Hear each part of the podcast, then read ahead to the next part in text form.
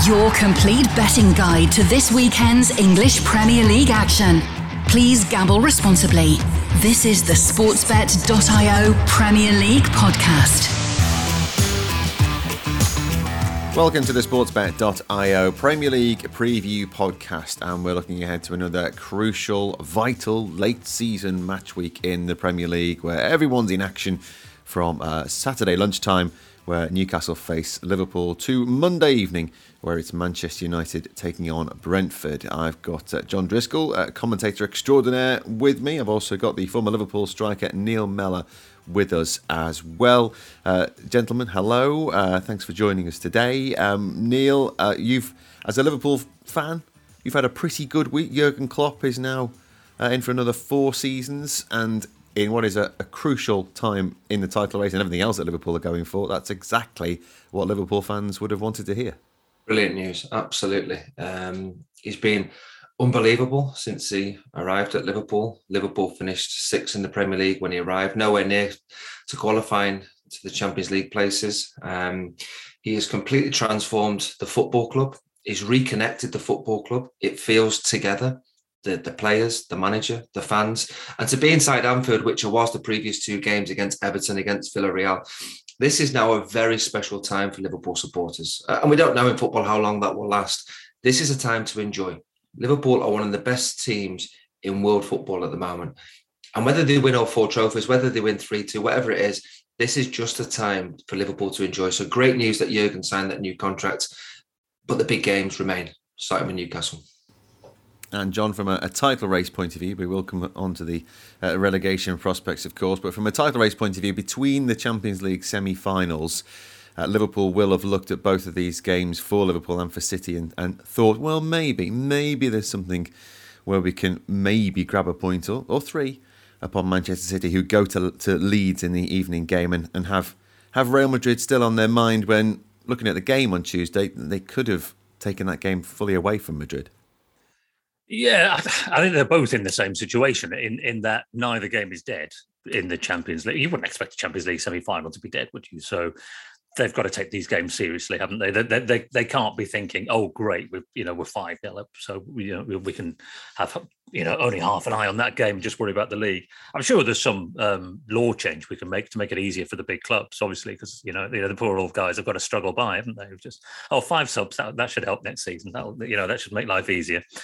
Um, I think. I mean, obviously, I think most people. There's, there's a lot of chat about them both winning every game, isn't there? Um, which is feasible. They're, they're so strong, aren't they? And um, Liverpool haven't lost, haven't properly lost a match this year, have they? Haven't decisively lost a game this year.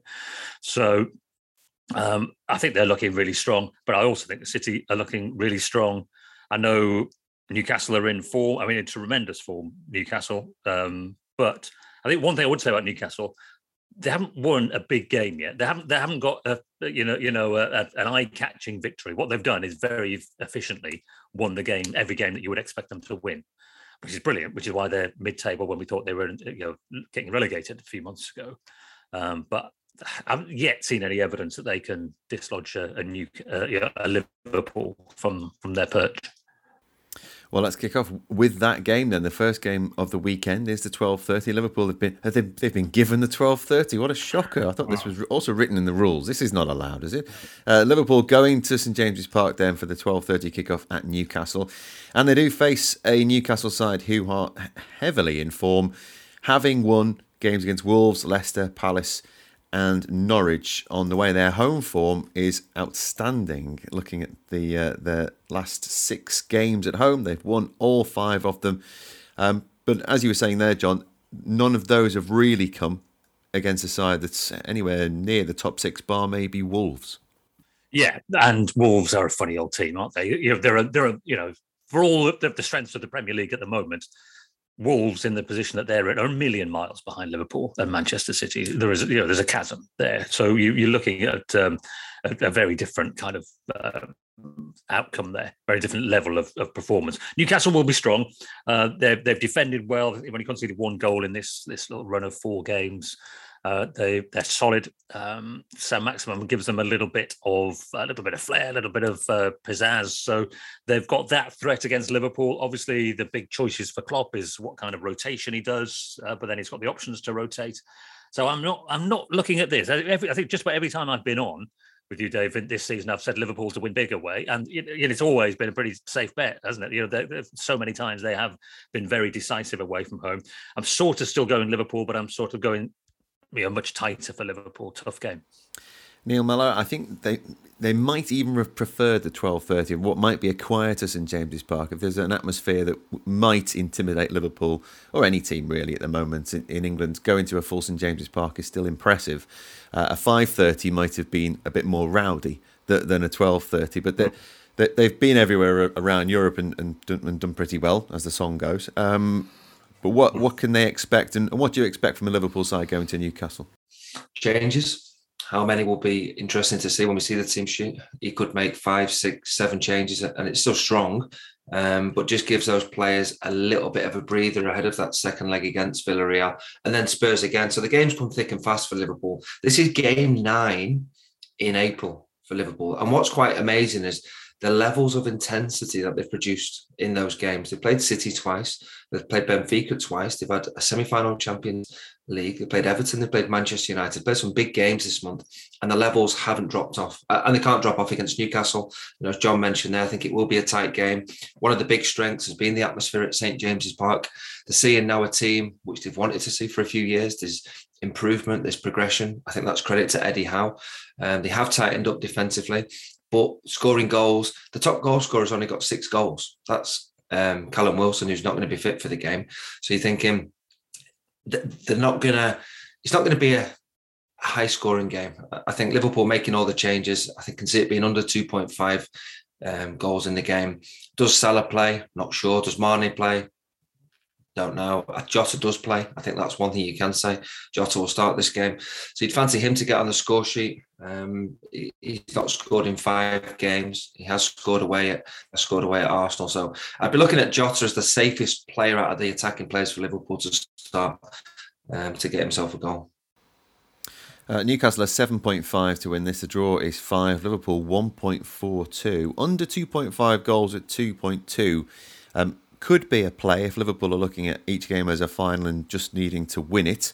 Um, but their away form would suggest that they do score at least twice on the road uh, pretty regularly, and it's just a matter of, of what this game is, is, like for them. They were they were they've been troubled a little bit at Anfield by by Newcastle. Um, again, they, they were still still in the game late on, but do you think they'll have enough of them Jon, do you think that Liverpool are just whatever side they put out that they might well be too strong for this Newcastle side, who are playing some good football, and that might be a bit of a, a bit of a. Are they, they going to sit in? I mean, Eddie Howe's sides don't necessarily change the way that they played. They, they never did, and Liverpool might find a bit more freedom than they have in the two games this one, week. It? It's, it's fascinating because I don't know is the is the answer to that um, because you shouldn't go gung ho. You know, I've seen people criticizing Villarreal this week for being defensive. You know, what, what, honestly, what did you expect that they were going to do? Go, you know, going to Anfield. But also, what was possible yeah. to do for that side? The way Liverpool yeah. were playing at the start of the second yeah, half, yeah. you had and, to just defend. Uh, you know, Liverpool put a load of pressure as as they do, load of energy into it as they do, and you know the, the, goals were fine lines weren't they? You, you know fine margins. So it didn't it, it, wasn't an easy game and they know it won't be easy. It, it, it, doesn't instinctively doesn't like to change stuff does it i know he's got very good players now and i know they've gone to a lot of trouble and expense to bring in you know ex, ex players that, that can keep the levels high but he loves to play Salah, doesn't he? he? He, loves, you know, even it's just every now and again you think, oh, he'll leave Salah out of this one, some FA Cup tie somewhere, and he plays, and you think, is the guy never going to get a rest? So I, I, imagine Salah will play. Um, I imagine, uh, you know, they'll tweak here and there. What he ha- what he has done is change fullbacks around, doesn't he? Depends on the, the other levels, the fitness levels of the players who could come in um, to provide the the breather. I thought Trent was a bit ragged um, last weekend.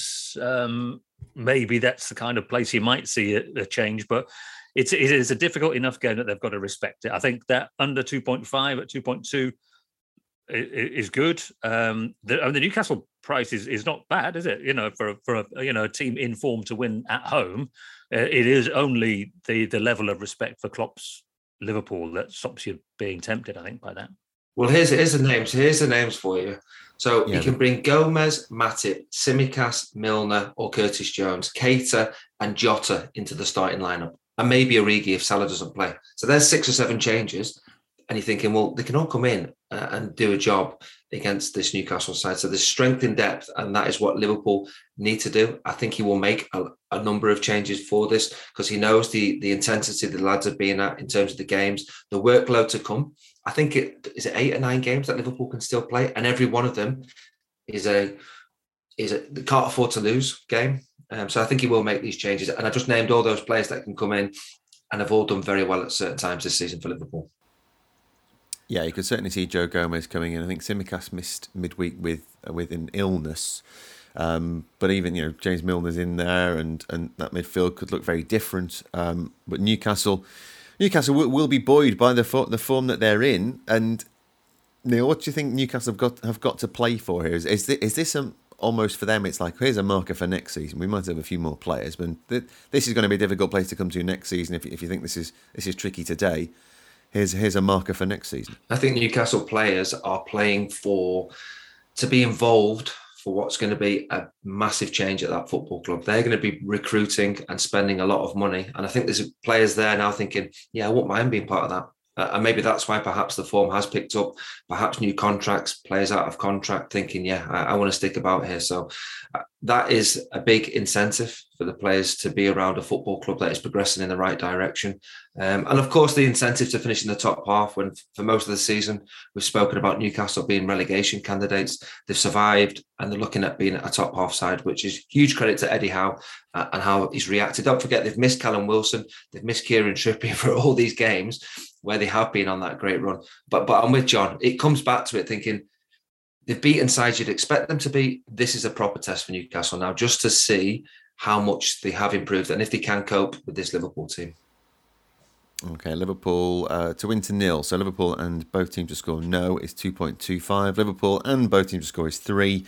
Uh, and I mentioned that the uh, the what was the double chance market you could have got there on Newcastle. If you think Newcastle can grab something, that is 2.62. Uh, Jon, final thoughts on this one? What's going to happen?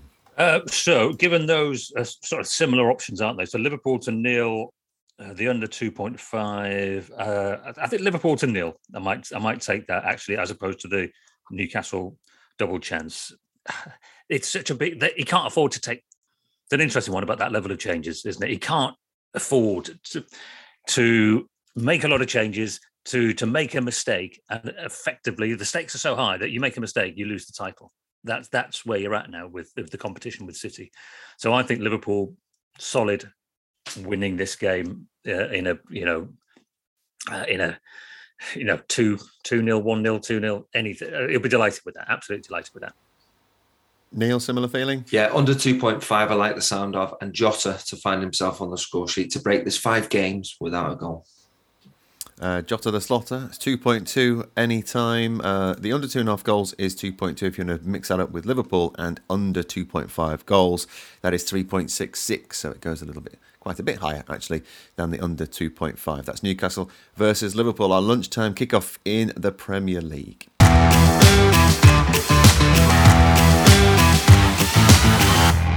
The three o'clock kickoffs, then, uh, and really there's only one to be talking about at three o'clock, and that is at Vicarage Road. It is Watford versus Burnley. Um, the traders have these both at 2.71. Watford to win it and Burnley to win it. 2.71. The draw is 3.25. Over two and a half goals is 2.08. Under two and a half is 1.75. Uh, Neil Mellor, Watford come into this having lost 10 consecutive home games, and Burnley come into it as one of the form teams in the league, you'd possibly say. Um, what exactly have Burnley done to change the way that they play since Sean Dyche left, and is he going to keep them up? Well, yeah, I mean, it's quite impressive how they have had those results. Um, I was surprised when Sean Dyche went. I didn't think they would react the way they have done, whether they're fighting for their old manager or, or what. I don't think too much has changed.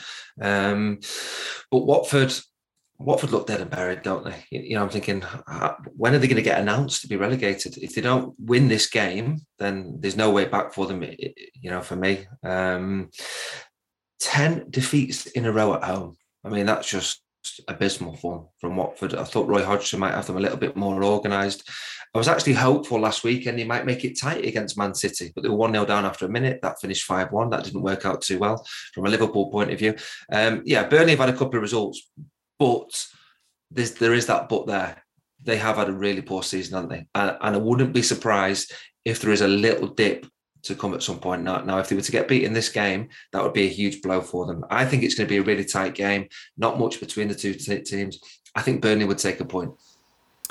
Oh, interesting. Do you think, Jon, do you agree with that? Burnley would happily walk away from Vicarage Road with a point? Or do they see this as this is the one, this this is, this has to go in, and then the pressure is on Everton against Chelsea on Sunday? Um, I mean, depends on the game, doesn't it? You, I, I, think, yeah. I suppose would you sign for it? I don't know. They might be. They might be optimistic. They've got two games against Villa to come. Villa aren't playing particularly well. They've got Newcastle to come. Final day. They've, they've got points to be to be garnered yet. Burnley. Uh, I think. I think they've got a reasonable chance of staying up now. And there's a. Their games are easier to watch than they were under Dyche. I'm not saying there's any stylistic change. I think it's just a bit of freedom. I think a bit of belief. Um, you know, not exactly goal uh, crazy. Uh, you know, they there was Vydra got the goal, wasn't it, against Wolves? I, I, think he'd missed a sitter just before that, if I shortly before that, if I remember. They beat uh, Southampton as well.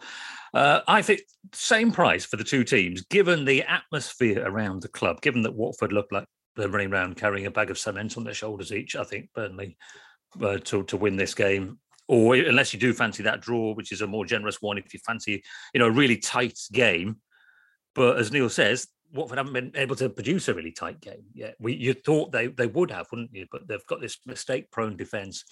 I think what we've, if you look back on what Roy Hodgson did at uh, Crystal Palace very effectively, was recruit a group of players in in the style that he wanted, and become really solid, and then to to go in and be handed this disparate group of players at, at Watford who've come from here, there, and everywhere. More signings coming in, you know, in January, and he just hasn't been able to get any kind of organisation, any kind of cohesion in the team. Uh, they they look worse than they did under Ranieri. In truth, I mean a little flicker of life from uh, Emmanuel Dennis in the last couple of weeks, but um, uh, close game again. But I am I, I, do think the Burnley price, given that it's exactly the same as Watford, uh, is is the better one. Mentioned for a slight stylistic change of play. It's not really what you wouldn't have expected against uh, in a Sean Dyche side, but just a, a reinvigoration would be what Wout Weghorst did last week in, in the game, which was to stats fans. He put in 57 presses, uh, which is a, a, record for any player in the Premier League this season in any team. So there is a certain sprightliness about Burnley these days, and it's being led from the front. Um, I've seen people say that they may be passing a little bit shorter and not go, not not exactly throwing it into the channels as much as Burnley would have done in the past, and maybe they're just being a little bit more patient. And they might have to be patient in this one against Watford because Neil Watford will will, will be organised. They'll try to be organised against the Burnley side who you know, don't score many goals. That's why they're down at the bottom of the Premier League. So Roy Hodgson will be thinking there might be something in this for us still. Watford have had two nil nils all season. One at Old Trafford and one against Burnley. So if, if there is going to be a, a nil-nil, this could be the game. Um, like I say, Watford horrendous at home. Burnley have had a decent uh, little pickup in terms of results. They've only won one game away all season themselves. Um, I, am really swaying towards a draw in this one. Burns, Burnley's last results have been against sides you don't mind playing. Southampton inconsistent, not much to play for. Wolves a little bit similar. Okay, you could maybe argue an outside chance of Europe, but they've, they've met teams at the right time there. Um, Watford, I don't know what the atmosphere will be like there. Are the fans genuinely believing they might stay up, or are they resigned to going down? I think with the gap they have at the bottom, it must feel like resigned to going down.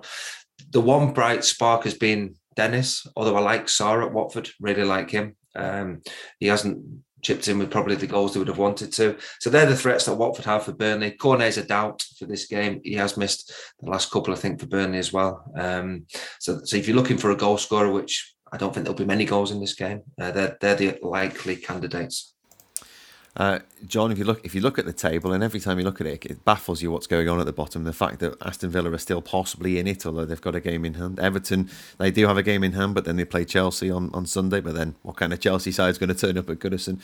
And, and Watford and Norwich are adrift, aren't they? I mean, if if Burnley were to get that a point, as as Neil suggests. It would keep them at nine points between Burnley and Watford, and, and that would mean that Burnley would probably just have Everton to fight against. And it's it's about keeping your opponent at arm's length, isn't it? Yeah, I, I think the bottom two are down, aren't they? I think they've, they've had opportunities in recent weeks. They've had games where they they could, you think, well, maybe if they win that, maybe if they win that, and they never do. So, um, you know, obviously Norwich beat Burnley, didn't they? It was the, effectively the game that got Dyche the, the, the sack. It turned out in the end. Um, but I would, yeah. I mean, Watford are they're awful. I mean, they, there's no atmosphere there. They they everyone knows they're going down. They are going down. You know, if they lose this game, they're effectively sort of dormy down, aren't they? Twelve behind and twelve to play for or something. So, um, yeah, that I, I certainly I wouldn't enjoy sitting there for ninety minutes with my money sitting on Watford to do something. That, if you if you put it that way, you know, so. I think Burnley are, as, as you say, the, the stats were interesting that Weghorst is closing down. It, it, it, sort of it matches my perception. I haven't looked at that, but uh, it matches my perception that it was all more lively with a bit of you know spring in the step and a little bit more vigor. Um, and I guess you know it's just, he was there a long time, Sean Dyche, wasn't he, doing similar things the whole time?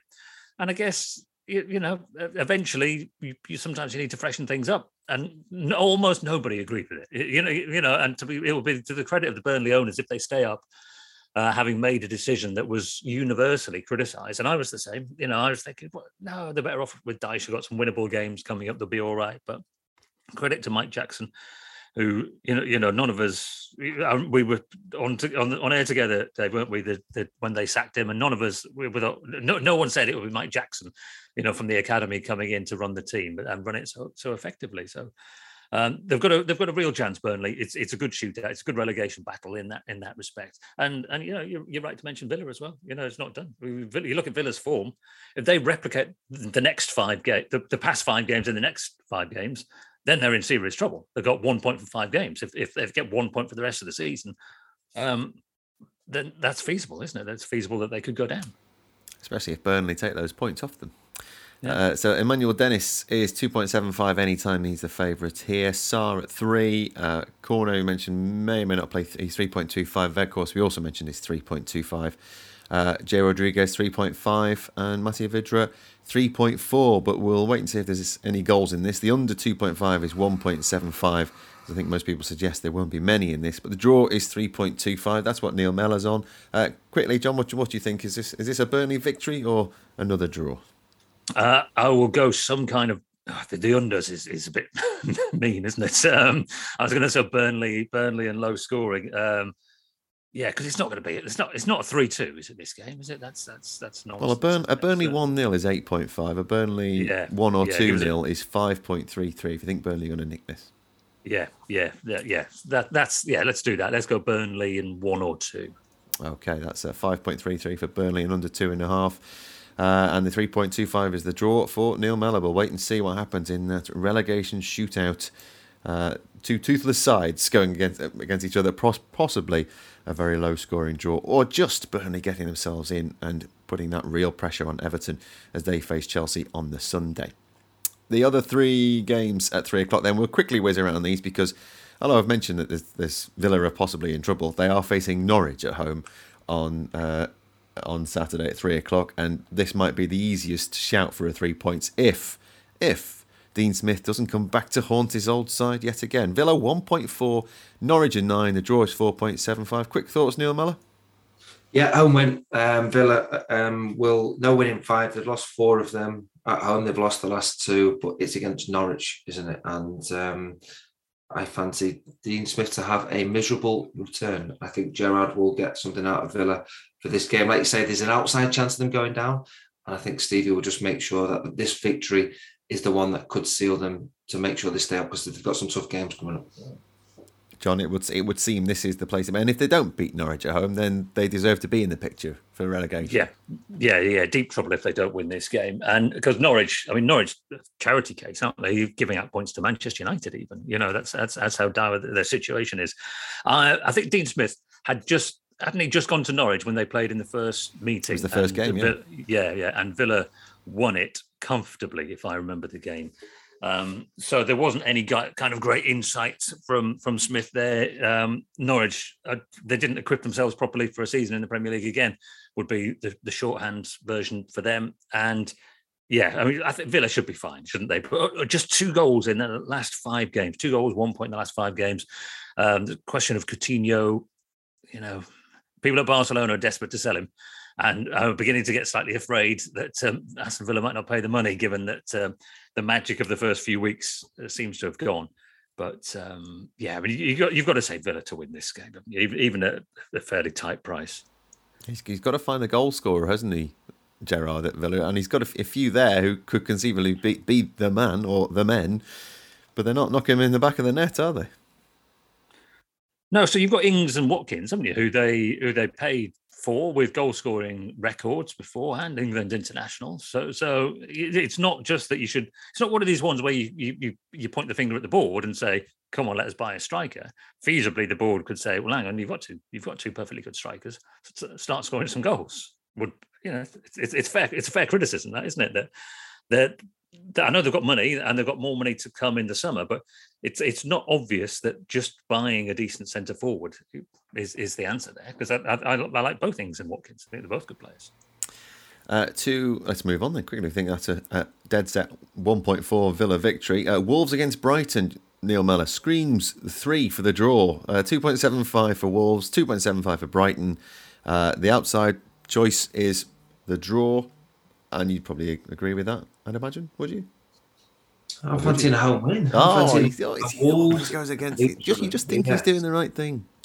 I, I, fancy Wolves. Do you know what they've done at home? One lost, one lost, one lost, one, and this is the next game lost. So if you're looking at the sequence, they're going to lose, but I think they're going to win. I think they're going to make that win-win. Um, built that up, and you've changed. You've changed. You've even changed that route. Okay, so we're going to to the Wolves home victory. You think? Fancying Jimenez, this is his first home game since that suspension when he was very harshly red carded against Leeds. Still can't believe that one stood. Um, yeah, so he's only got six Premier League goals. Jimenez will be close to 10 by the end of the season. I think he's going to have a couple more goals before the end of the season. And this is one of those games. So Jimenez to be the, the match winner, maybe a goal, maybe two, home win. There have been over two and a half goals scored in Wolves' last three home games. They have broken free of being binary FC as they were just around Christmas. Uh, undefeated in 9 out of 10 against Brighton in all competitions. Um, and yeah, scored at, scored at least two themselves in the last three home games. And maybe they're enjoying themselves at home, Jon. Yeah, let's not get too carried away. Oh, yeah, I'll, I'll get you. A couple of months ago, you'd have said this would be a classic boring modern football match of of two teams not actually attacking, just retaining possession, being too patient, patiently building up, and you're patiently building up, and you drop off, and we drop off, and um, but um, I think that price is, is what sways me. So I'm with Neil on this one because uh, you, you, know Wolves are higher in the league table. They're a better team, better set of players, I think. Um, so why would you price them the same? Because Wolves' form is a bit weird because you know they, they didn't score against Newcastle or Burnley. Um, similar problem, isn't it, in terms of scoring goals? So if you believe in Raul Jimenez, then that, that's that's the answer. If you're slightly worried about how well he's played since his you know since his serious injury. He's not he's not been the player. He's shown flashes of being the player. Um, they've spent a lot of money on potential replacements. hasn't really come off. So they're that's they're the problems for Wolves. I'm not saying that they will finish particularly high next season. I'm just saying that with a home game against Brighton, the, to put them the same price as Brighton is, is sort of tempting you towards Wolves. Okay, so we like Wolves to win at home against Brighton, who have had some good results and some bad results in recent weeks, which seem to be pretty obvious in the Premier League. But uh, they they got themselves out of any possible trouble after that um, dour run of games that they had. Um, and speaking of dour, maybe or maybe not, Southampton two point three six against Crystal Palace three point one four. The draw is three point three three. Um, Jon, where are you going on this one? Uh, over two and a half goals is two, under two and a half is 1.83. Um, is it just a, another game where James Ward Prowse can knock one in from 25 yards? Every game is a game where James Ward Prowse can knock one in from, from 25 yards. The game even had a shot from free kick range, and scored uh, last, last time round, a goal from open plays. 14 goals, I think he's got, isn't it, from direct set pieces, um, which puts him four behind Beckham's record. Uh, I, was, I was trying to explain to my, to my son, who's 15, how good Beckham's free kicks were because they were they were they were a thing they were a thing of beauty. David. How old did that make you feel? Yeah. yeah. Tell me about David Beckham, Daddy. Who was this Beckham fella? Yeah. Uh, but he he could hit a free kick as well, didn't he? At pace and power, like Ward Prowse's free kicks. So, uh, and there's a case because my son was making the case that Ward Prowse should play for England at the World Cup, and it's, it's a reasonable one because the games are so tight in international football. A guy who can ping a free kick in, or even just the, the you know the, the quality of the delivery from corners, free kicks, etc. There's there's a case for him there.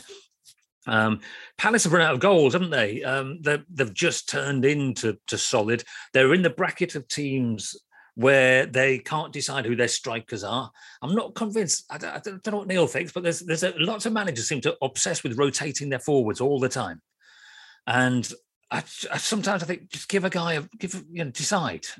but if they're not scoring, I, I know that, that, then you change and then you change and then you change. So Mateta seems to be uh, the choice at the moment for Palace. Southampton are the same, endlessly chopping and changing between the various striking options that he's got. And sometimes I think calm down, calm, calm, you know, make a choice. I don't know, or or or get rid of those ones and go into the market and buy a decisive one. So that's the frustration for me. So I'm tempted to say another low scoring game. Um, Southampton, I suppose two point three six at home. It's, it's I don't know. It's it's not brilliant, is it? But um, so maybe it's another one where you're looking at the draw. Yeah, the home form Southampton until the win over Arsenal last time, they'd lost four in a row at home. Whereas mm. um, on the other side, Palace have lost three in a row away from home, if you uh, count the, Wembley semi final as well. Uh, two on the bounce in, in the Premier League, uh, but before that, they'd, they'd won at Watford and won at Wolves. Neil, what's your feeling on this one? 13th v 14th. Are we? I think that says it all, doesn't it? A mid table game. Um, probably going to be one of the last results I'm looking out for this weekend. Um, I think Southampton, I fancy Southampton to win the game. Um, uh, you know, as Jon's mentioning there about the rotation, quite like Broja, young young boy on loan from from Chelsea. He came off the bench the last ten minutes in the game against uh, uh, Brighton last time out, so I think he will start the game. So if you're looking at someone other than Ward Prowse, I'd be looking at Broja. Eight without a goal, so he comes into my category of due a goal. His last home Premier League goals in January, so I think he could uh, well end up on the score sheet. Palace better than last season, but same position as last season. Um, so I'd be looking at a Southampton home Okay, a little uh, treble there for your three o'clocks of uh, Villa to beat Norwich, Wolves to beat Brighton, and Southampton to beat Palace. That is nine for those three to come in. For three homes, that's not too bad, actually. Um, for the three other games at three o'clock that aren't uh, the almighty fixture at Vicarage Road, between Watford and Burnley. That's the three o'clock kickoff. So we'll move on next to the 5.30 and quite the game at Elland Road.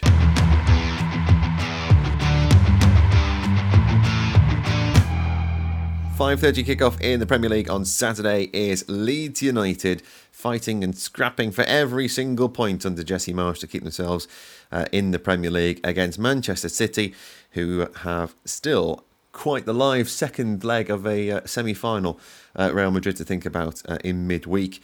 Uh, so, Neil Mellor, is this another of those games? And will this be the game where perhaps Leeds take a point off City or City drop points in the title race? Leeds are nine to win this at home, six to draw, 1.32 for a City victory away at Elland Road.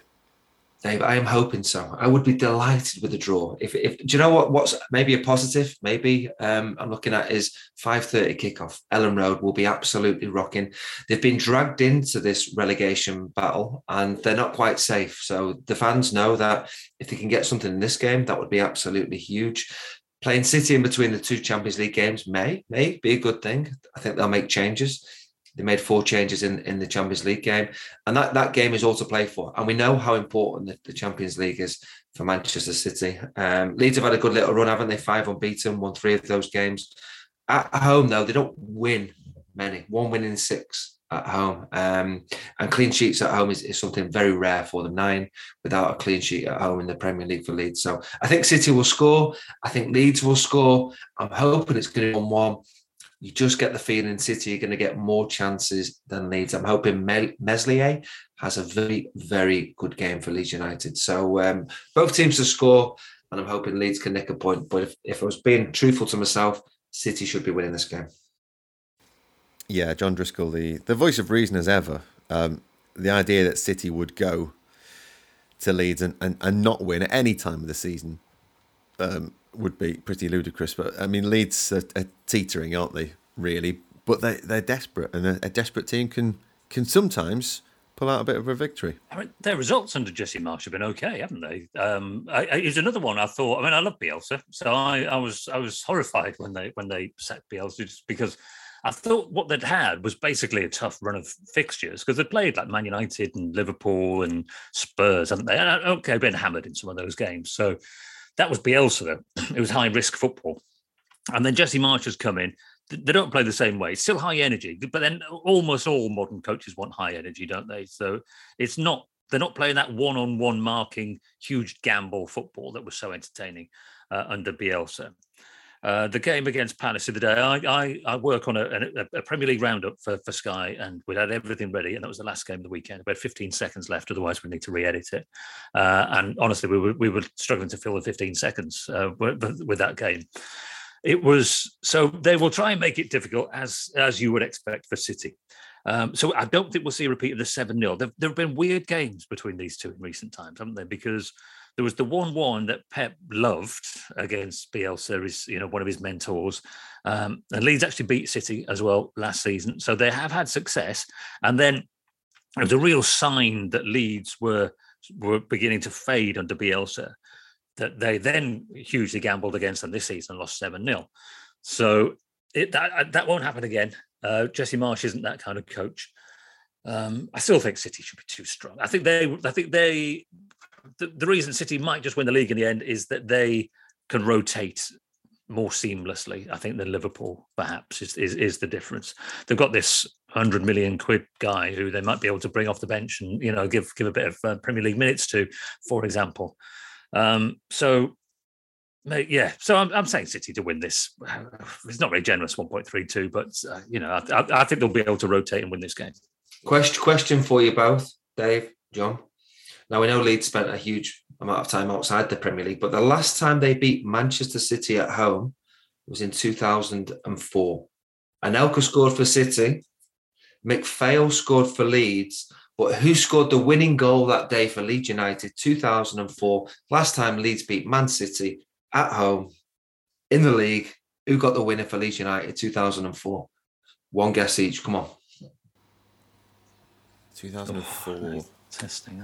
Um, My guess in all of these is always Michael Bridges. He goes down as one of Leeds' greatest strikers in the Premier League. Yeah. It's not Michael Bridges.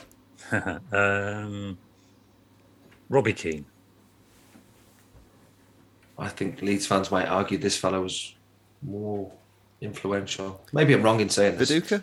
Was it Viduka? Yeah, am I right? Yeah. Viduka got the winner. Am I right in thinking Viduka was was was one of Leeds' top strikers, or, or am I wrong with that one? No, he was. He was oh, uh, I mean, I, I saw a lot of Viduka at uh, Middlesbrough as well. Yeah, um, me too. And he he was a funny old player because there were there were days at which you were thinking mate, wake up. and he was he was a big man, wasn't he? I remember shaking his hand when I first met him, and it's sort of like a bear hand. Mine disappeared into his. So when he wasn't fully fit, he was he looked a bit lumbering, but at, at his peak, he was, was unbelievable. It was unplayable, wasn't he? When he was when he was fit and strong. He had a run at Middlesbrough. He, first yeah. goal scorer, absolutely nailed on every week. He would just constantly yeah. score for them. He was, and and of course he scored that four goals against Liverpool in that uh, famous lunchtime game at, Elland Road uh, which Liverpool should have won, but somehow they faced the immovable force that was Mark Viduka. He was a hell player. Don't remind me. So I'd love to go for a Leeds goal scorer, um, Dave, but I'm going to ask you to look at the hundred million pound man, and his oh. last Premier League goal was against Leeds United. He's played nine in the Premier League since. He's only got two in the Premier League for City. So I'm thinking maybe Grealish might enjoy playing against Leeds. He didn't start the game against Real Madrid. He started the last Premier League game against Watford. I think he'll start this game. He'll be one of those changes. And maybe uh, Grealish will get himself a goal. Lots of previous with Grealish and Leeds as well obviously from the Championship uh, when he was with Aston Villa. Uh, 3.5 anytime, 8.5 first goal. Um, and he's, he's one of those players, I know you mentioned him this week, he has been mentioned throughout the week as having, oh, he's not been involved, he's not been involved. And it's it's building up to something, isn't it? You just feel that there's, oh, here's Jack Grealish, he's going to play. But we shall see. That is uh, uh, Leeds at home to Manchester City. Oh, are we realistically saying it's going to be a comfortable City victory, Neil? No, no, absolutely. Oh. Those Leeds fans keep Leeds in the game. Um, I think City will will maybe a two-one, something like that, sort of nick it. So over two and a half um, goals, but Leeds Leeds to give City a game. Well, City in under three and a half is two point two eight. So you actually you've not got a bad price there. It's about the same as over over three and a half is two point four five. Uh, Jon, are you more more on the City side that they're going to steamroller them again? No, I mean, I, I, take Neil's point that you know I'm not saying it'll be easy. I'm just saying that they will be able to sort of grind it through. May, maybe have a pick, pick of a goal scorer and, and, and go with there if you know you know if you if you want to boost up your your price a little bit. Um, City and under at two point, yeah, because they are capable of banging a couple of early goals in against the team, aren't they? I know they generally then match manage through a game, don't they? We we miss. I think there's. I think we do miss in the media that um, City are a little bit more savvy, stroke cynical than we give them credit for. I think we're still looking at this sort of, you know, this beautiful football team. But as we've seen in the obviously crazy game in midweek, but certainly against Atletico Madrid, they were cynical in that game. And they wasted time when they needed to waste time. They foul high up the pitch because they not, you don't get a yellow card if they foul high up the pitch. He's definitely, you know, he's not playing the beautiful game these days, Pep. It's definitely about winning winning matches. So I can see them maybe being two up and then coasting a little bit because they've got Real Madrid to come. Uh, fans of stories and narratives around Jack Grealish might just suggest that actually the, the story in the narrative, Neil, might be with Joe Gelhardt, the uh, Liverpool fan who plays up front for Leeds occasionally. He's 4.5 anytime. Uh, Liverpool, uh, Liverpool, 11 first goals on my mind. 11 first goal, 11 last goal, if you like, a Joe Gelhardt winner uh, at Elland Road um, for Leeds versus Manchester City. I think we can all see that happening, can't we, Neil? Yes, I will be singing his name if he is to get anything and, and stop City getting maximum points. But of course, this comes after Liverpool's game, so I'm hoping Liverpool have got the win in the bag already um, prior to this game, just to try and put a bit more pressure on City uh, uh, ahead of this game. Okay, that is uh, Leeds United versus Manchester City, which completes our Saturday uh, lineup in the Premier League. We will look to Sunday's games next.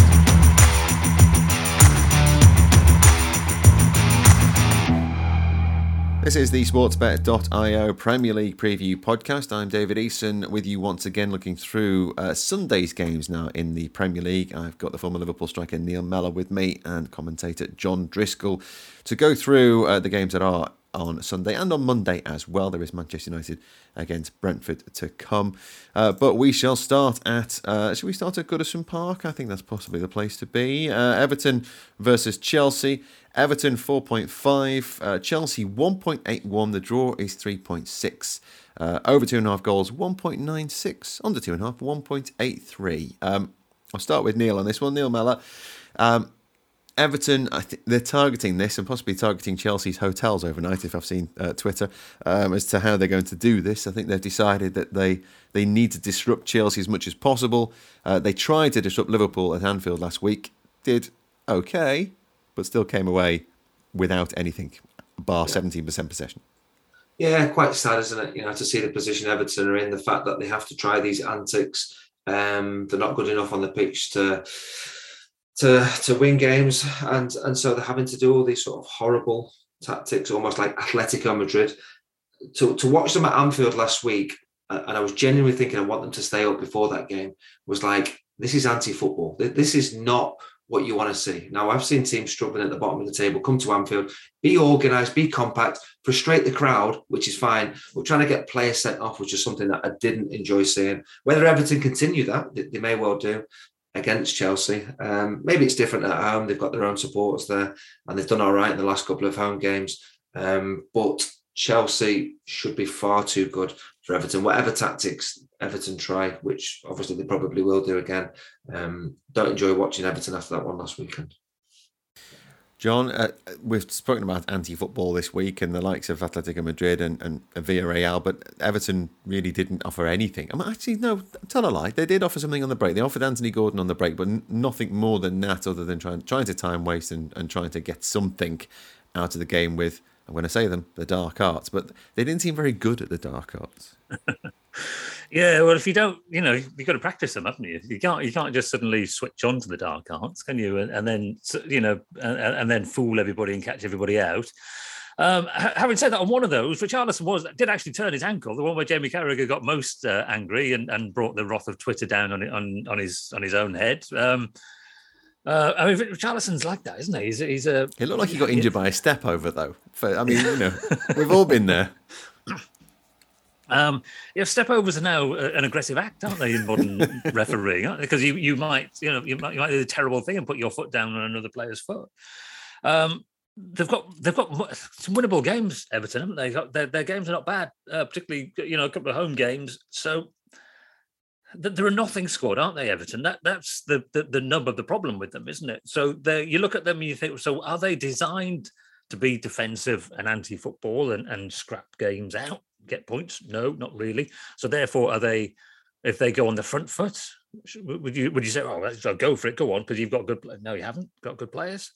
So that's that's the nub of it, isn't it? Is they've they've had no proper recruitment policy, it would seem, uh, in the whole Moshiri era. It would seem that they just I don't know, grab players, get offered them by agents or something. You know, I'm, I'm, I'm, I guess there must be a plan. I guess that you know that, but whatever it is, it's not obvious to you know to the casual observer as to how they're recruiting their team, how they're building their squad. Everton, uh, and that's why you know a big club, and it's a big club, uh, is is in genuine danger of going down. Um, I thought it was a slightly odd appointment, Frank Lampard. If if I'm honest, if you looked at the season and you said uh, so from you know two thirds of the season they'd have one manager and a third of the season they'd have the other. You'd say you'd go for the the younger manager with a philosophy and a game plan for the first part, sack him and replace him with someone like Rafa Benitez, who's just going to scrap out results for the last part of it and, and stay up. So then it sense they've even gone the wrong way around there. They'd been better off playing that way under Rafa Benitez because he at least knows how to organise a team defensively. They just hated him because it was boring football, as far as I could see, again from the outside. Um, so, as, you know, as, as, for this particular game, I mean, Chelsea aren't inspirational, are they? They're, you know, they're nothing like what we were hoping for from you know, when they became European champions, the, the improvement uh, after Lampard left, funnily enough, um, under Tuchel was was was clear and obvious, but it just hasn't carried on, and it hasn't carried on largely because they put uh, so many eggs in the the Lukaku basket, and he just he just looks a million miles away from a 97 million pound striker um, you and I have, have uh, had words about Timo Werner many times before, Dave. Where I, usually my words on Timo Werner are put your money back in your pocket before you think of putting your money anywhere near Timo Werner. But he's playing regularly, isn't he? And you know he is one of their inverted commas goal threats in that he might shank one and it deflects off three players and end up in the back of the net.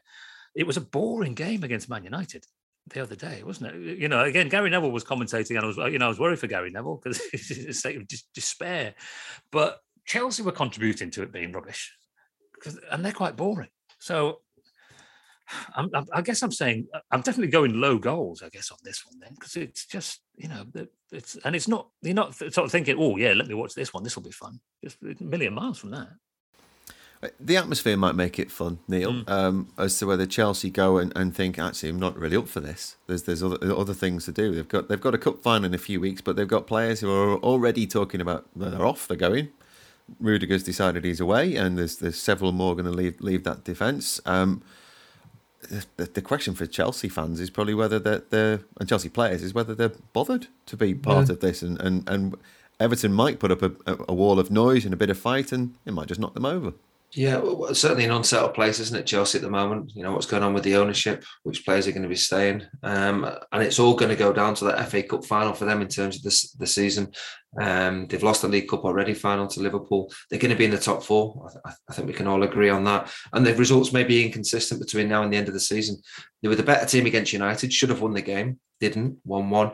I don't think they have that ruthlessness about them. You know, almost like playing within themselves. I, I, and I think they'll certainly raise the game in the FA Cup final. But it could be another one of those performances against Everton where you're thinking there's more to come from this Chelsea side. Will we actually see it in that performance or not? But Everton crowd will be right behind the, the team. They will make it a horrible atmosphere for Chelsea. And um, and I'm looking at Chelsea thinking, I don't think they'll lose the game, but they could well end up drawing another game. I, I just look at Everton and thinking, where are your wins coming from? I know they got a win against United uh, and Newcastle at home, but I just don't see them winning this game at all. I quite like Lukaku for this one. I know we're saying that he's not had a good season. And I keep saying to you every week, Dave, he's going to get himself a goal. 10 Premier League games without scoring. He has not scored in the Premier League in 2022. Going back to his old stomping ground where he got a few, for Everton. I don't think he'd be welcomed, um, but I think he, he may get himself on the score sheet. 2.71 anytime. He's 5.66 first goal. Um, slightly shorter for Kai Havertz, 2.62 and 5.5 first goal. Mason Mount uh, seems to always play well against Everton. I'm just That might just be in my head. 3.1 anytime, 6.33 first goal. 6.5 for Timo Werner to get the first goal and 3.1 anytime himself. Um, there are always goal scorers you suggest in the Chelsea side. They don't necessarily always score. That is that is their their problem. But away from home, they have been really quite good. And and let's say Everton's Everton's home form isn't bad either. Really, you know they've they've got themselves two wins over United and uh, Newcastle United, and uh, a draw at home against Leicester. Late goals against Newcastle and Leicester, uh, held out against Manchester United. Uh, Chelsea's away form in the league. It's still pretty dominant, isn't it? I mean, they went to Southampton, won 6 0, won 3 1 at Norwich, 4 0 at Burnley, 1 0 at Palace, the 1 all against Manchester United. Any normal season, that's not a bad run of away form, but they, they just don't seem particularly. Well, it, it's it's it's basically what are they what are they fighting for in, the, in these last few weeks? And, and Jon, do you, do you think do you think they they edge it, or even just take it away from Everton? Um, or is there something for yeah Everton? no there's a case for everton as neil says. You, you know if they, if they if they get at them if, if they go on the front foot if they get the crowd up you, you, know they they play with a bit of verve and a bit of energy then there's something in it. I'm not saying it's a, a shoe in at all for for chelsea. I guess you, you know there's a scenario where it's a good game but i think if if there's money at stake i'm tempted to say perhaps go low goals on this one um, just because when you when you give me that list of goal scorers, Havertz is not a bad form. Mount's a good player from midfield. I don't know. None of the goal scorers excite me when you when you give me a list of prices for goal scorers, which is probably a sign that you should therefore be thinking about saying there's not going to be a lot in the game. Okay, 1.96 if you think Everton have got something out of this. That's the double chance mark. So you might just be able to almost double your money on that one. 1.96 uh, for Everton on the double chance. That's Everton against Chelsea, uh, one of the two o'clocks in the Premier League on Sunday. We'll look at the other game in the Premier League at 2 o'clock. That is Tottenham versus Leicester. Tottenham 1.5. The draw is 4.5. Leicester are at 6. Um, over two and a half goals, and this is 1.58 if you think Tottenham can somehow start scoring again because they've, they've just stopped once again. Under two and a half is 2.4. Uh, Leicester, Jon, uh, do you think they're just thinking about the, the reverse fixture in midweek and that's all they've got to play for in the league? And did they just go and make a lot of changes at Tottenham and Tottenham pick them off? Uh, yes. is that the end of the summary for that game? uh, yeah, I mean they're obviously going. Yeah, obviously that Roma game is is critical for them. It's in the balance, isn't it? So um, they are capable of winning away. They've got a lot of options that are similar. I mean, obviously Vardy's been a wonderful player for them. He played an hour, didn't he, against Roma? and then was replaced by Iheanacho. Uh, Daka didn't play at all, so maybe he would you, you, sort of almost do the mirror image and put him in for this game. Maddison played the 90, so I'm wondering whether he won't play. So I would say it is very much that Leicester will be putting their eggs in the, the, the conference league basket, which is not something that we've said many times in the history of football, is it? But I'd forgive them. Uh, if I was a Leicester fan, what can they do in the league? They can't get into the European positions. So okay, so the league positions are worth over a million quid each, but it's not my money. So I'd rather they went and won the European competition, which they are capable of doing, and then give Spurs the challenge. So Spurs are best when teams come at them, aren't they? And they leave gaps and you can counter attack on them. They're a little bit of a one-trick pony in that respect, aren't they? In that if you leave gaps, they're brilliant at exploiting them. If you don't, they they run out of ideas, and they ran out of ideas against Brighton and against Brentford. Ridiculously, they were lucky against Brentford, hit the hit the goal frame twice, um, beaten fair and square against Brighton, and it was such a change, wasn't it, from the discussions we were having a couple of weeks ago, where they were the most free scoring team in the Premier League, everyone loading up on on Spurs goals and sticking Spurs players in their fantasy league teams and all of that. And then suddenly, just I think they just came up against a couple of coaches who read them, who, who knew what they, they were going to do. I, you know, normally I'd say Brendan Rodgers would have a chance of doing that. In the circumstances, though, I, I, I think one team wants this so much more than the other, and that you know pushes me towards saying Spurs. Yes, we're back in that race for the top four, aren't we, Neil? And it's uh, Tottenham. They have to win this, don't they? They really have to. Yeah, good time for them to play Leicester uh, in between those games against Roma. Um, two points behind Arsenal, knowing that they played before Arsenal, so they can go into the top four before their, their game, um, which is an incentive. Not scored in the last two games, Spurs, surprised at that. Um, as Jon was mentioned there, not found the answers needed.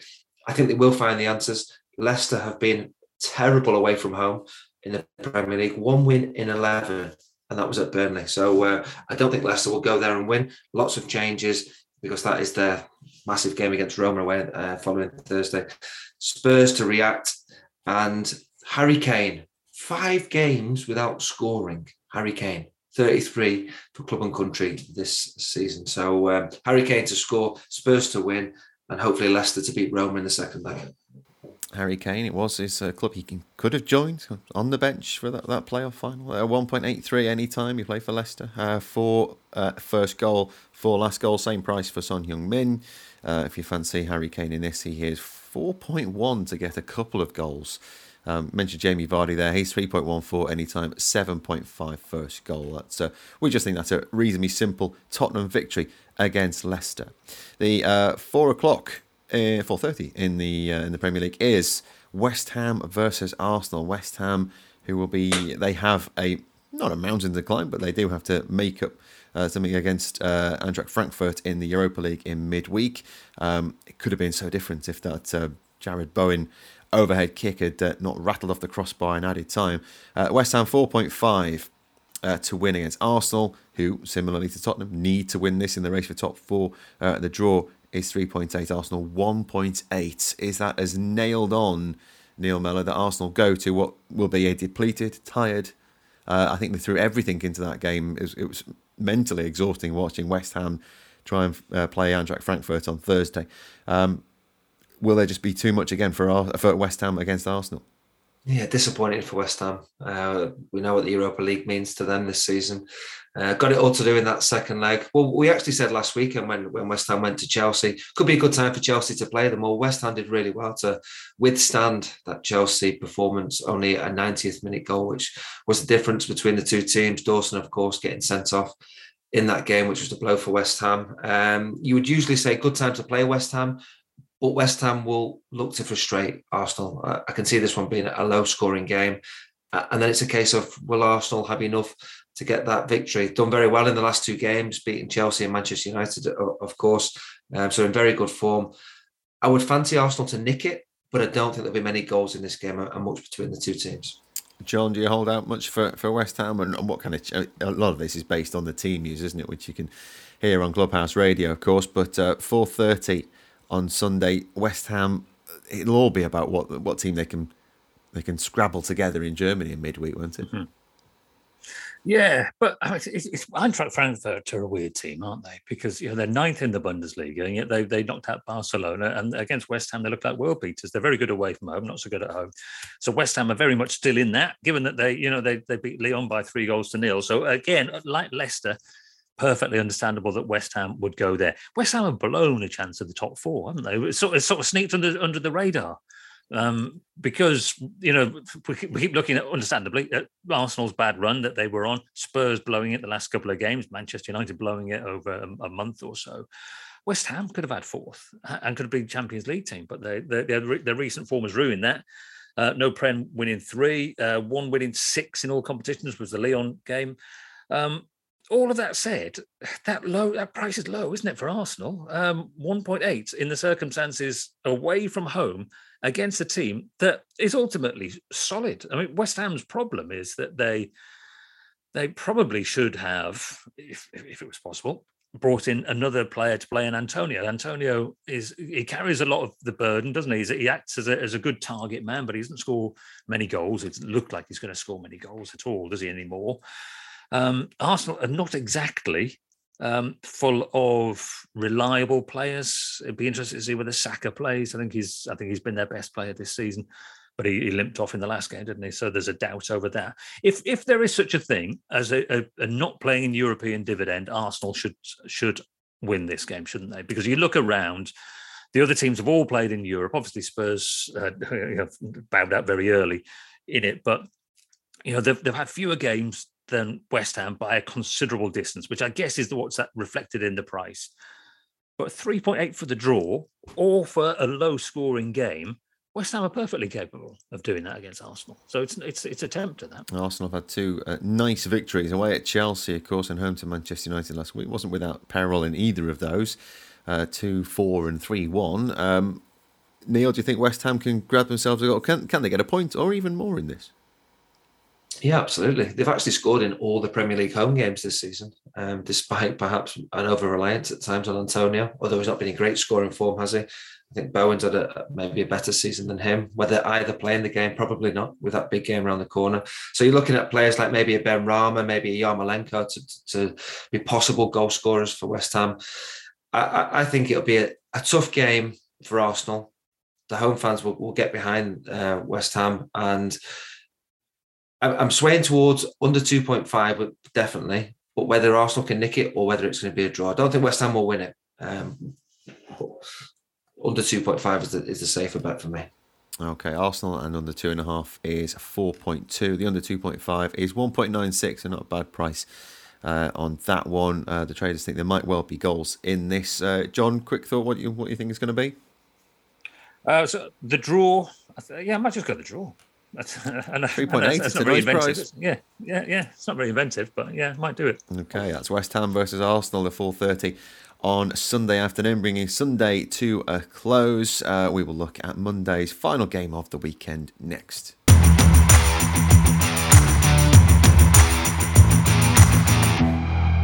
Monday evening in the Premier League, it's Manchester United versus Brentford. Uh, and the price here, which at the start of the season, you might, well, who knows? This, what, anyone remember the start of the season? Uh, Manchester United 1.76, Brentford 4.5, only 4.5 to win at Old Trafford, 3.8 the draw. Uh, over two and a half goals is 1.73, under two and a half is 2.08. Um, Neil Mellor, will Manchester United like to be facing Brentford on Monday night. I know they, would rather be playing elsewhere. Uh, they might not be playing, rather be playing at all, uh, consider the way that some of their players are playing. 1.76 at home against Brentford. They should do it, but again, as we mentioned with Manchester, there's always a big sigh when you when you when you mention the name Manchester United. It's it's it's just it's possible Brentford could go there and get everything. Yeah, it's not a happy place at the moment. Um, it's a changing place at the moment with a new manager coming in, but not yet there yet. Um, it just looks to me like Manchester United want the season to finish. It's been a very, very disappointing season for them. Talk about players leaving, talk about trying to get players in. Can they still attract the same quality of player? I'm not so sure they can. Um, got away with it against Chelsea last time out at home. And, and looking at the home record, not as bad. The problem is they just don't win enough games. They've, they've lost one in 12 at home, and that was to Wolves. Um, they're, they're, now at eight unbeaten, which you would say is a tough place to go to. And Brentford will fancy the chances to go there and play. I think they've played with a lot more freedom since they know they're going to be staying up. They're on a good little run. I think with Eriksen, we've all enjoyed that story, and he's a player who can definitely create chances against his Manchester United defence. And then I'm just looking, will Toney take one of those chances? I think he's had a really good first season in the Premier League. I've got him down as uh, 14 goals in all competitions. So I'd be looking at Toney to get himself a, a goal if you are looking at a goal score for Brentford. I don't think United will lose the game. Um, but again, I don't think it'd be a great game to watch with the way United have been playing. Uh, Toney comes in at a price of 2.9. Uh, Ronaldo is 2 any time, which is coming in, but is still a decent price for a player of the caliber of Cristiano Ronaldo, who is scoring goals regularly now, uh, and he's going to come out of this season. Possibly the way that we looked at it when they signed Ronaldo, Jon, which was he's going to come in, he'll score over 20 goals, and United won't do anything. Mm-hmm. Yeah, I mean they're considerably worse than they were last season, aren't they? It's, it's, an interesting one to to to to categorize as to whether it's been a success or not. It's not the kind of thing you can do on social media because obviously there's a, a million people will jump on you if you if you say that Cristiano Ronaldo hasn't played very well. Uh, I mean, he's not a bad option if you're betting, is he? Because he's so single-minded and he scores almost all of United's goals at the moment, doesn't he? So, United, uh, you know, Ronaldo, even multiple goals for Ronaldo might be a, a possibility. I think it's a bit um, it's a bit ungenerous, isn't it? The away price on, on Brentford because you know, you know it might have just been there to sort of tempt you in. They will you know, the, the, idea that we're looking at this and, and you know, genuinely weighing up whether Brentford are going to go to Old Trafford and, and win the game uh, shows you how far they've come. What a good job that they've done, and the you know, the shambles of Manchester United. The, the, the well documented shambles of, of Manchester United that um, um, Erik Ten Hag must be looking at the games. It, it, the one consolation, he'll be looking at it thinking, I'm not sure how much worse I can make it. But um, but there's a it's an awful lot of work to do, isn't it? You know, players who they signed who you thought were good, and then they go there and, and you think, what, what, what? And you think, how did we ever think he was good? Juan Mata would be a classic one, wouldn't it? Where he was, a, he was like one of the best players in the Premier League when he went to Manchester United. A long time ago. And now though. you look at him and think, He's still yeah, there. Yeah, precisely. And you look at him and you think, right, uh, when was he ever good? Again, if you ask young, you know, if you ask kids whether but Juan Mata, there's some blokes who hangs around Manchester United, whereas what, what seven years ago, I'm, I'm guessing. You, you just oh yeah yeah one of the world's best players Mata and that's that's that's what United do isn't it it's, you know it's what the, the club has done and so far um, Ronaldo has been the only one really who has has managed to to resist that. Be interesting to see who takes a penalty, wouldn't it, after Bruno's hop, skip, and miss. Um, so whether Cristiano will pull rank and win them, you know, get it back. Bruno hasn't scored. Um, hasn't scored for a Premier League goal, I think, since February. From um, again a player who, you know, for the first spell of his Manchester United career, you think what a player he was. You know, what a, what a good contributor he was in terms of assists and goals and the penalties that he was scoring and all of that. So a reliable place to, you know, to to put your chips if you like. But Ronaldo's the only one I've got now for United. Um, I might go, you know, it's, maybe it's the kind of game they win with not that much on it, beating Brentford, and, and it's kind of one they win, and then they, the Gary Nevilles and Robbie Keanes of the world say, ah, well, it's only Brentford, and throw their pen down angrily on the on the on the table. Uh, just, I mean, you mentioned Bruno Fernandes. Neil, he's been looking to get sent off and, and finish off his season pretty quickly for the last couple of games, hasn't he? Been, he, he looks a, a, a frustrated figure. Manchester United sending off is eight.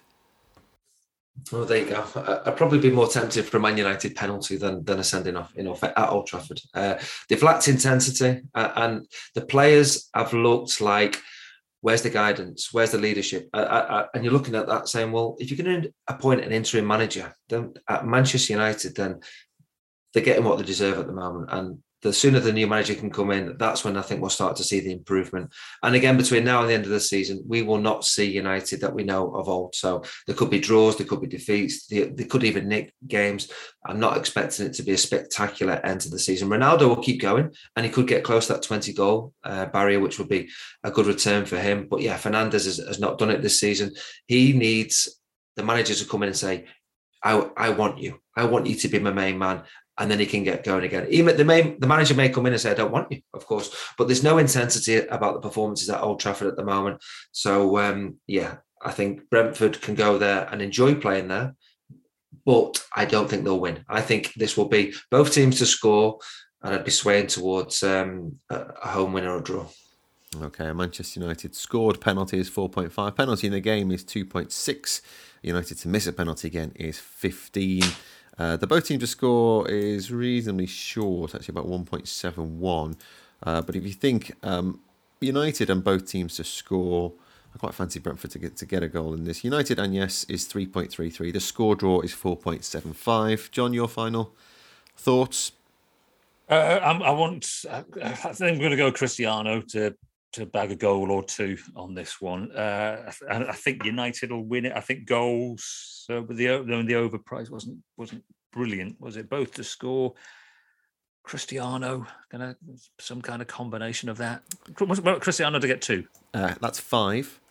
Five, yeah. Uh, Maybe Cristiano yeah. in a let's say you can have in a in a United victory is 2.62. That's anytime goal scorer. First goal goal scorer in a United victory 5.66. Uh, and let's see if you, oh you you're not uh, you're not giving me anything else on that. No, I'll, I'll other people can dig, dig out that if you want to find those. I'll, but, I'll go Cristiano and United to win. There you go. That's uh, that's Manchester United versus Brentford. Uh, should be a well, might be a pleasant evening, Monday evening at at Old Trafford, uh, watching uh, Manchester United versus Brentford while they think about the other two sides playing on Tuesday and Wednesday in the Champions League. That's Manchester United versus Brentford, the eight o'clock kickoff on Monday evening. And that brings to an end this Premier League preview podcast. My thanks to Neil Mellor and to Jon Driscoll for joining me on this. We will be back for uh, more Premier League football. There is still just a few more weeks left uh, in this Premier League campaign. And uh, don't forget, uh, we will be with you for every single second of every single Premier League and Champions League match that's left in the season on Clubhouse Radio. Uh, this is a sports betting media production, and please always gamble responsibly. BeGambleAware.org. That's a website for more information. And uh, have a happy betting weekend. We will see you next week. Clubhouse Premier League betting previews with sportsbet.io. Previewing every game of the English Premier League. Listen to Clubhouse Radio with sportsbet.io for all the best bets as the games are being played. Please gamble responsibly.